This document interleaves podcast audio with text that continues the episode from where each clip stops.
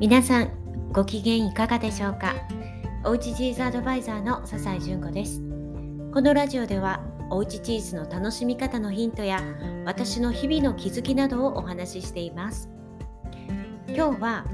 不機嫌具合を円グラフにしてみるとストンと納得した息子、たまにはのんびりも大事だねというタイトルでお話ししようかなと思います。もしかするとタイトル変わっているかもしれませんけれども、と言いますのも今日、月曜日ということでね、大人も子供も月曜日だまた始まるというね、どんよりした気分になっていらっしゃる方も、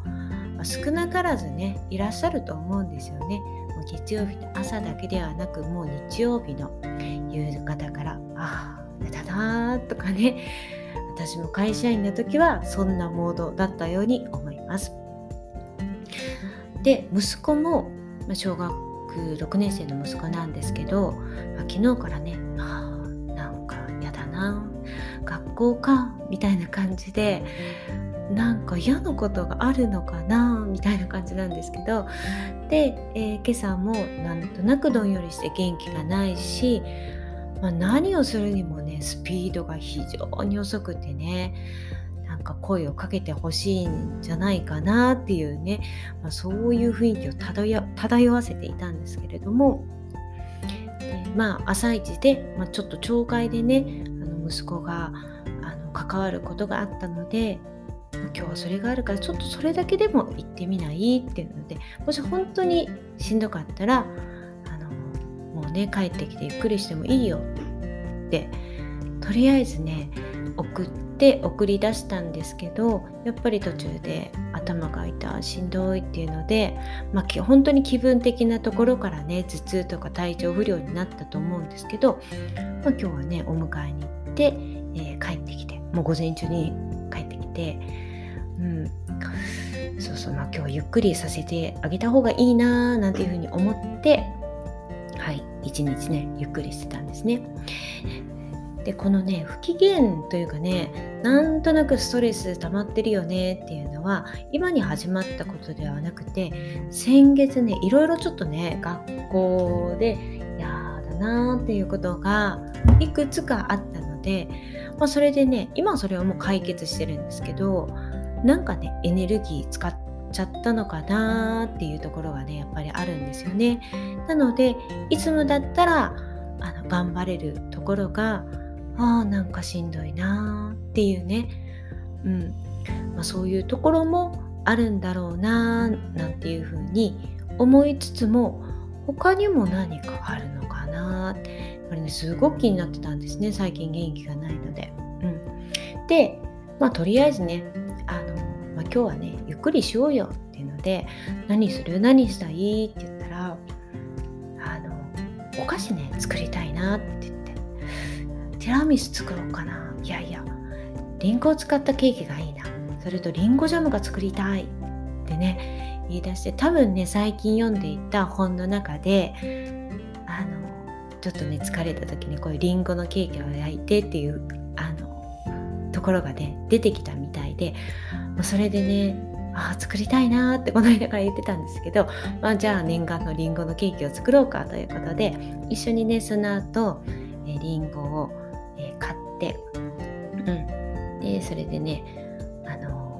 帰ってきて、もう午前中はねその後一人でね頑張ってリンゴもね何個かな4個かな3個4個、ぐらい頑張って切ってですね、クランブルとか作って、焼いてくれました。でも私も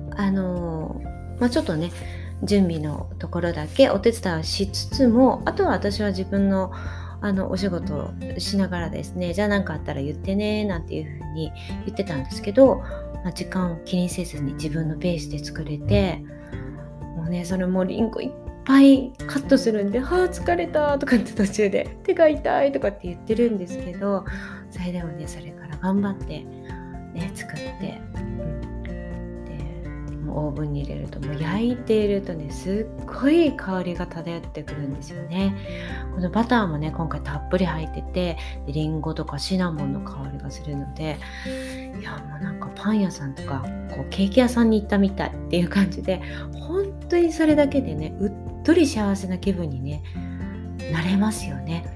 お菓子の良さってやっぱりそういうところなんだろうなっていつも思うんですね。以前に言ったかな、私がエッセイで次女がねお菓子を、焼いてね隣のおばあちゃんにね持っていくっていうエピソードをそうそれでね一応ね賞をいただいてるんですけれども、やっぱりね次女がねお菓子を焼くのもやっぱりねそういうところだって自分でも言ってましたけどね、癒しになるって言ってましたけど、やっぱりね息子にとっても多分そうなんだろうななんていうふうに思います。で出来上がるともうね材料から考えると全然違う姿になるじゃないですか。やっぱりもう嬉しいですよね。もうめでているだけでも嬉しいし、でそれでねもう出来上がったのを見てわーってこう家族がねもうにっこり笑顔になってくれる、もうそれだけでもねもう元気もらえますよね。で食べるのは1日置いて明日の朝の予定なんですけど、きっとねその時にまたもう一回ね幸せな気分になれるんだろうななんていうふうに思います。でそれをお守りにしてきっと明日は元気に学校に行けるかななんていうふうに思っています。であとはですね、長女がね予備校なんかにも行きますけれども、日中はオンラインの授業を受けたりとかもするんですけど、今日もねその授業を受けた後に余った時間でゲームでもしてみるってね声かけてもらったのでめちゃくちゃ盛り上がってね、いやもうこんなに兄弟でね仲良くしてくれるの本当嬉しいなと思いますね。7歳差があるんですけど、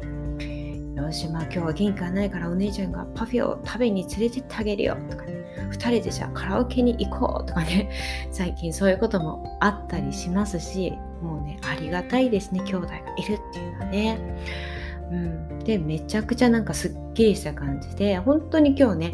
穏やかな感じで一日過ごしてくれているのがすごい嬉しいと思っています。で、そんなね、中でお母さんとねこうちょっと話をしている中で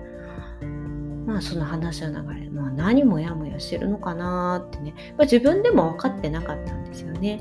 で、あまりね根掘り葉掘り聞くのはねこういうのってあんまり良くないなって、思ってるんですけど、なんかね話の流れの中で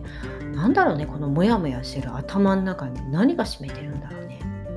きっといろいろだろうねって言って、そうだねとかっていう話になって、じゃあさこの円グラフでさどれぐらいがなんかこう嫌なのが占めているかってさ書いてみようかっていう風にやったんですよね。でそれでじゃあ嫌なことを上げてみようということで、大きなねちょっと今ストレスになっていることとか、ちっちゃいけれどもそれが積み重なってなんとなく疲れているよねっていうことまでね、いいよお母さんがなんか口うるさいっていうのも書いていいよとかって言いながらねやってたら、すごいね楽しそうにゲームみたいな感じでね、いやこれもっとかな、いやでもこれはね本当は好きなんだけどちょっと練習がね最近大変だからちょっと疲れてるからちょっとこれぐらい入れとこうとかね、なんかねそんな風にやってると、結構ね楽しい作業になったんですよね。で出来上がった円グラフを見て、そうそうこんな感じかもなんて言って、本人はねなんかすっきりした顔で笑ってるんですよね。で別にその悩みがね解決したわけではないんですけれども、自分の不機嫌具合がねどこから来ているのかっていうのが可視化できたことで、なんかね一旦モヤモヤが消えたような感じだったんですよね。